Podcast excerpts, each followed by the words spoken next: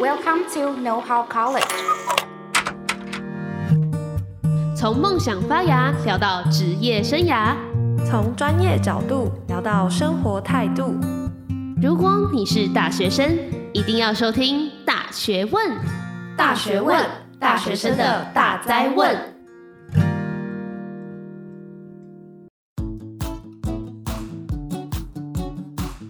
听见年轻人的声音。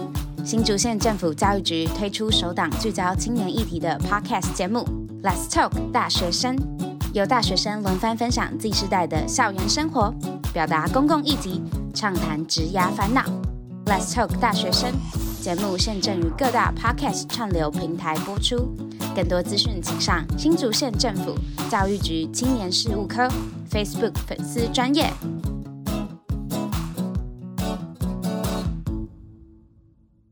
欢迎回来，《大学问》大学生的大哉问，我是主持人 Iris，我是今天的客座主持人 Grace。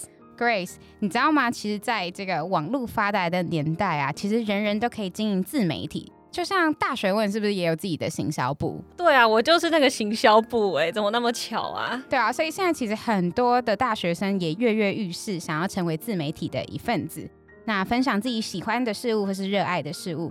但其实经营自媒体并不是一件简单的事，无论是贴文主题的发想啊、写文案的技巧等，都是需要时间钻研的。那大学生自己可能没有钱去请团队，一切都要自己来，同时还要兼顾课业或是实习，面临了许多时间分配的困难，使得大学生经营自媒体的时候就会变得不是那么的简单。所以这集我们就邀请到经营知识型 IG 账号有三万四千人追踪的 Jing 来跟我们分享如何经营自媒体，那还有他经营上面的一些心路历程。Hello，大家好，我是 Jun。那我目前就读政治大学的大三生，大四的时候也会去德国交换一年。那我另外一个身份就是一名自媒体的创作者，IG 账号是底线，然后 Y O L O，然后底线 J I N 底线。经营这个知识型 IG 账号也将近快两年，累积了也将近要有三万五千左右的追踪数。那到现在也拥有了七种不同类型 IG 账号的经营经验，有三万四千个追踪数，那这真的是蛮厉害的成就。那就是想问，万事起头难嘛？那当初你一开始经营 IG 账号是为什么想要经营？然后有什么目的吗？其实我自己是一个台南的增卡囡仔，因为我自己住的地方补习没有到很方便，那在准备学测或是一些考试的时候就会很慌，就是怕会落后别人之类的，或者是准备的不够，所以就会在网络上找了蛮多的相关的资料，也很幸运的在上面找到了很多的学长姐的分享。考完试之后，其实也就开始会希望自己能够成为分享资讯的那个人，去回馈给一些还在迷茫啊、找不到一些方向的学弟妹们。你觉得你经营的这些内容，它回馈给大家最大的价值会是什么？因为我自己创立这个账号的利益，就是希望能够去分享这些知识内容，或者是去帮助到很迷茫的人，所以最主要就是会希望去分享一些笔记啊。让更多的高中生没有非常多的补习资源，或是没有办法有那么多时间精力去获取那么多的资料，我会希望能够让网络的资讯让更多人去看到。刚才有提到说你会以比如说分享笔记内容或是读书策略为主，那你现在也是以这类的类型去发表你的文案吗？还是你现在已经上大学了啊，你可能做的内容就会有所不同？主要真的都是从我自己的自身经验去出发。那像过去嘛，考完学测啊，那当然就是针对学测准备或者是一些科系介绍去分享给大家。毕竟科系在高中的时候，你很难真的全面的去了解到底在学什么啊，或者是未来的出路到底是怎么样子，所以就会希望能够结合我自己的经验或者是一些朋友学长姐来分享给高中生们。随着年纪增长嘛，会希望去分享一些大学的实习啊、社团等等的经验，或是我在准备交换到底做了哪些功课，我觉得都是可以分享给大家的。因为你曾经也写过触及率非常高的贴文，所以想问一下，你在选定好主题之后，你是如何发想这些贴文的内容？关于这些发想的内容，你又是有什么方法或是撇步，可以让很想进入自媒体经营的大学新鲜人，然后更容易上手？建议大家真的要先去思考自己账号定位是什么，针对的受众会是谁，他们的痛点到底会是什么。可以试着去换位思考，去想想，诶，他们到底会想要看到什么样的内容？也可以去观察一些跟自己账号性质相近的粉专，那去看看他们到底都分享了什么样的内容，然后他们的成效如何，或者是说，诶，他们有哪些是值得我们自己去学习，或者是可以更好的地方？结合自己的经历啊，我觉得都可以成为发想贴文的素材。这边可以举进举例一下吗？你有什么真的是哎，你观察到你觉得成效很好，然后别人很棒的一个优点？疫情的时候吧，就是有一个文字的大补贴啊，真的很多人在领取。那我其实可以把一些课程的内容，我自己在经营 IG 的经验做成大补贴，也算是因为这样，然后也有提升我自己在这个课程的销售量。毕竟，如果我只针对我自己的 TA，一定很少学生会想要经营这种知识型账号。那你在有这一些内容之后，你要怎么去把它化为一篇真实的一篇贴文呢？就是例如说，你要用的文案啊、标题之类的，你在撰写跟制作这一篇贴文的时候，需要注意哪一些事情？在文案的部分，我觉得真的就是多阅读，然后多参考。唯一一句想要送给大家的话，就真的是做就对了，完全不需要怕自己写不好。回过头看，你真的也可以发现说，哎，你真的成长了很多。就是我自己回去看我自己一两年前的贴文，真是惨不忍睹。然后有些我自己都默默把它典藏掉。那如果是针对下标题的话，第一个就是粉丝很懒型。懒人包啊，或是盘点啊、统整、免费资源分享之类的，让他可以在短时间内看到他想要获取的资讯。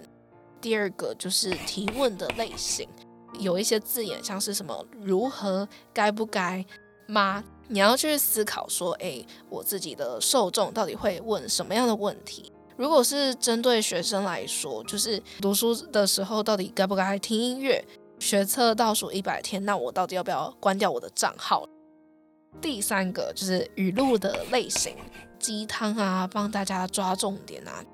第四个就是时事的类型，去结合一些流行的事物，国语之乱啊，或者是社交距离啊，人与人的连结啊，都是可以再去发想的。再来就是。引起好奇的类型，就像一些冷知识啊，或是你虽然过去有接触过，但你真的没有想过为什么会发生这样的事情。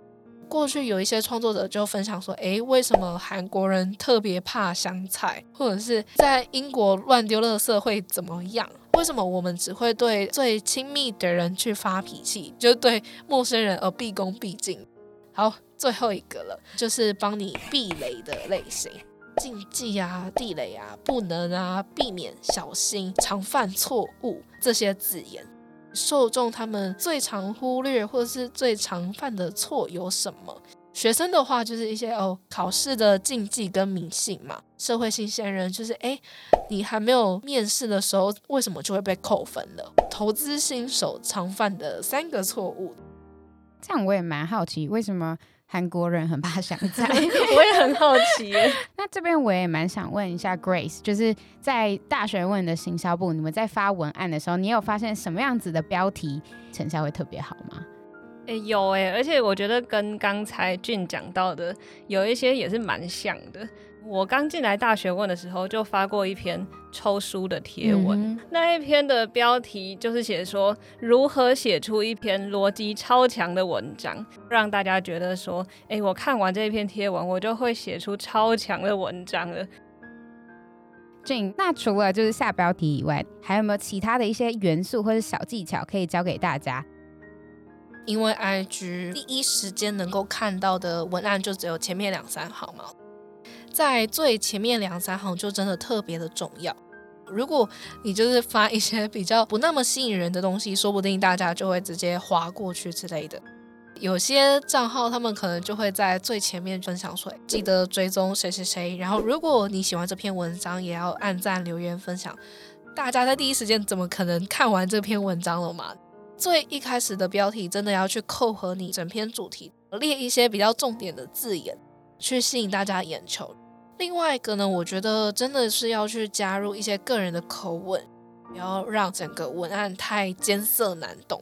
把一些困难的字眼转换成一般大众都能够理解的一些文字。那你可以实际就是模仿一下你自己本身在使用文案上面的语气吗？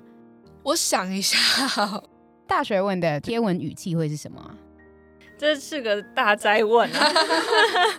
我们贴文语气其实基本上都是介绍一些东西给我们的观众啦。那我们也发现，我们观众很喜欢像是职涯啊、实习、商进跟课业这一类的主题。对啊，那我们的口吻就是跟他说：“哎、你知道吗？就是有这个东西可以用哦，超好用的哦，像是 Notion 什么之类的，就不是走什么温馨，就是跟你分享什么特别的读书方法。”我觉得真的就是把你的粉丝当做你的朋友吧，就是当然不是随随便便 那种日常哈拉的那一种啦。这次想要分享什么内容啊？然后如果你喜欢的话，要按赞啊，或者是帮我多多分享给大家之类的。对，就比较不会平铺直述的说，哦，我今天就是要分享什么给大家，喜欢按赞，然后谢谢 之类的。你会不会用一些贴文的数据来检验，说你的粉丝到底是不是你的朋友？主要会看转发跟收藏的数字。转发就算是诶，我有戳到你的痛点；收藏的话，其实就算是诶，我的这篇贴文超级实用。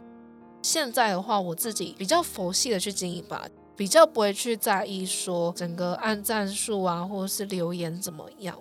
贴文只要有帮助到人就好，就像呃我自己在分享一些雅思啊交换，即使我这个经验可能并不是所有的人都会想看，那我觉得说，哎，其实呃帮助到一两个也好，三四个也好，那这样听起来就是俊你在。经营 IG 这上面必须要花很多的时间呢，不论是你选定主题啊，然后再做天文的发想啊，什么之类的。本身也是正大大三的学生，那除了经营 IG 跟学业以外，你人生中还有什么其他正在进行的事吗？嗯，我现在。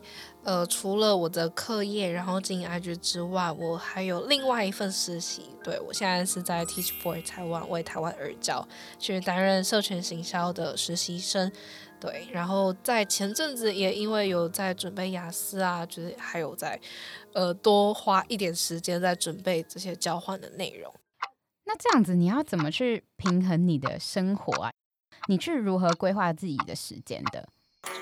就是在我的电脑桌面上就列了全部的 to do list，再来就是把一些重要然后紧急的事情再慢慢的做排序，把每件事情的轻重缓急都慢慢的排住。我自己也会用 Google Calendar，把一些确定的时间吧，就是哦，我今天什么时候要上课，我什么时候要开会，什么时候要实习，什么时候要去参加社团等等的事情，有一个提醒功能嘛，其实我自己也比较健忘一点。怎么去安排？说，哎，那我应该要先做什么，然后后面可以做什么事情？看空白时间的长度，以及我的待办事项到底轻重缓急，到底有多重要、多紧急。那你也是一个时间管理大师哎。当然，最一开始的时候一定会不平衡啦。嗯，那么多的事情，可能你的课业、你的实习，然后你还要进 IG，一定会有一段阵痛期来。大家都会是过来人的，就是慢慢这样学习，然后去修正，然后最后你就会找出一个适合自己的时间的管理方式。对对对对对。哦。那你在经营 IG 的这一两年当中，你感到最有成就感的时候是什么？在职涯访谈的时候，其实我有认识到非常多不同领域、不同行业的学长姐或者是人才。跟他们交流分享的时候，其实真的可以收获的非常多。可能实习或者是一些在迷茫的时候，他们到底是用了什么样的方法帮他们找到现在的确定的目标？一个是粉丝的回馈，考完试放榜之后，就是会收到一些学弟妹啊，他们就是说，诶，我那时候就有因为就是你提供的一些笔记啊，或者是一些读书方法，考上了哪里哪里哪里。另外一个最直接的例子，就是我自己也觉得很不可思议的缘分，因为我自己有在系上的呃篮球当球经，所以我真的超级爱看篮球。去年的时候就发现有一个球队学弟在重考的时候，其实就追踪我，差不多一两年了。对，然后那个时候就很直接的收到回馈。我在那个时候有分享了一篇，每个人都在自己的时区啊。其实你虽然晚人家一两年，其实你都没有落后，你都是在随着自己的步调去走。在望眼可能未来的几十年，其实这一点点小小的时间，真的不算是什么。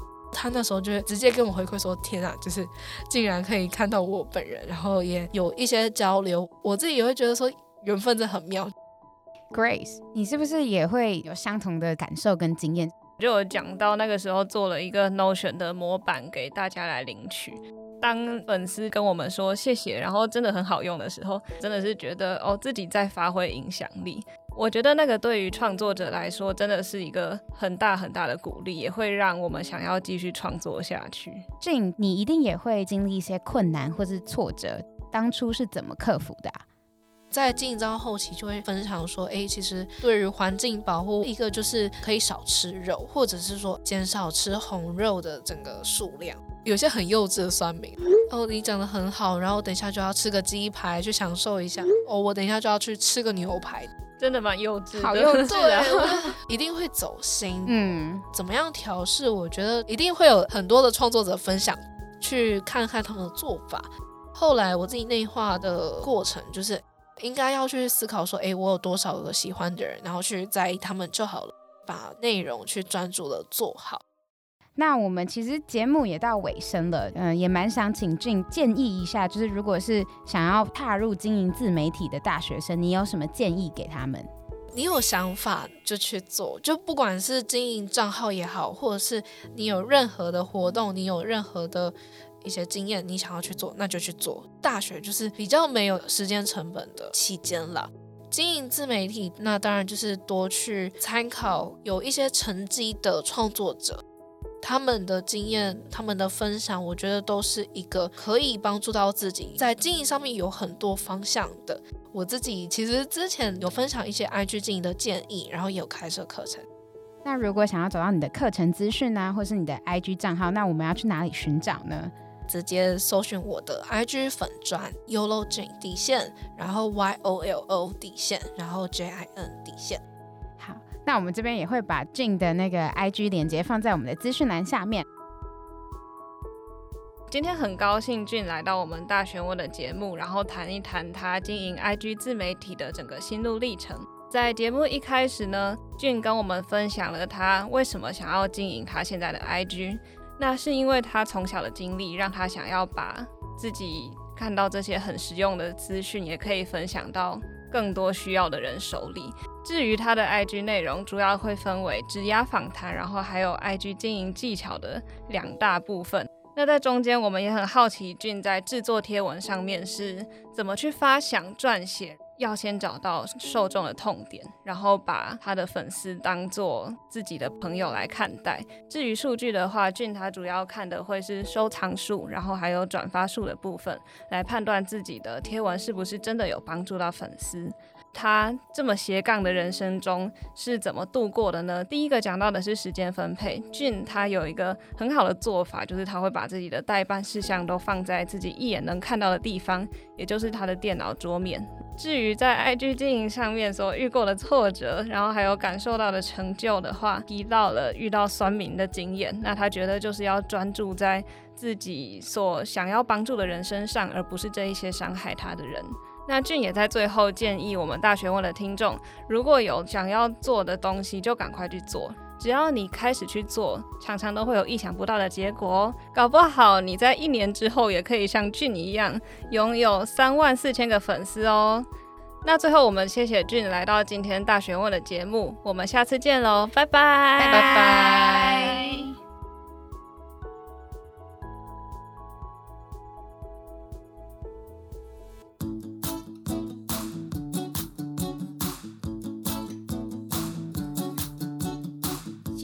今天的节目内容吗？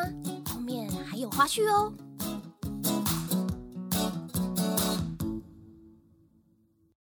标题就是忘记了，我想一下，剪花絮，剪到花絮，对，就是剪到花絮。那我们今天就谢谢俊来到我们的节目大学问。或许你有一天也可以像俊一样拥有三千四百万、三万，我们就请不到他了。对啊，这样子请不到。你已经拥有比台湾还要多、台湾人口还要多的粉丝。选总统。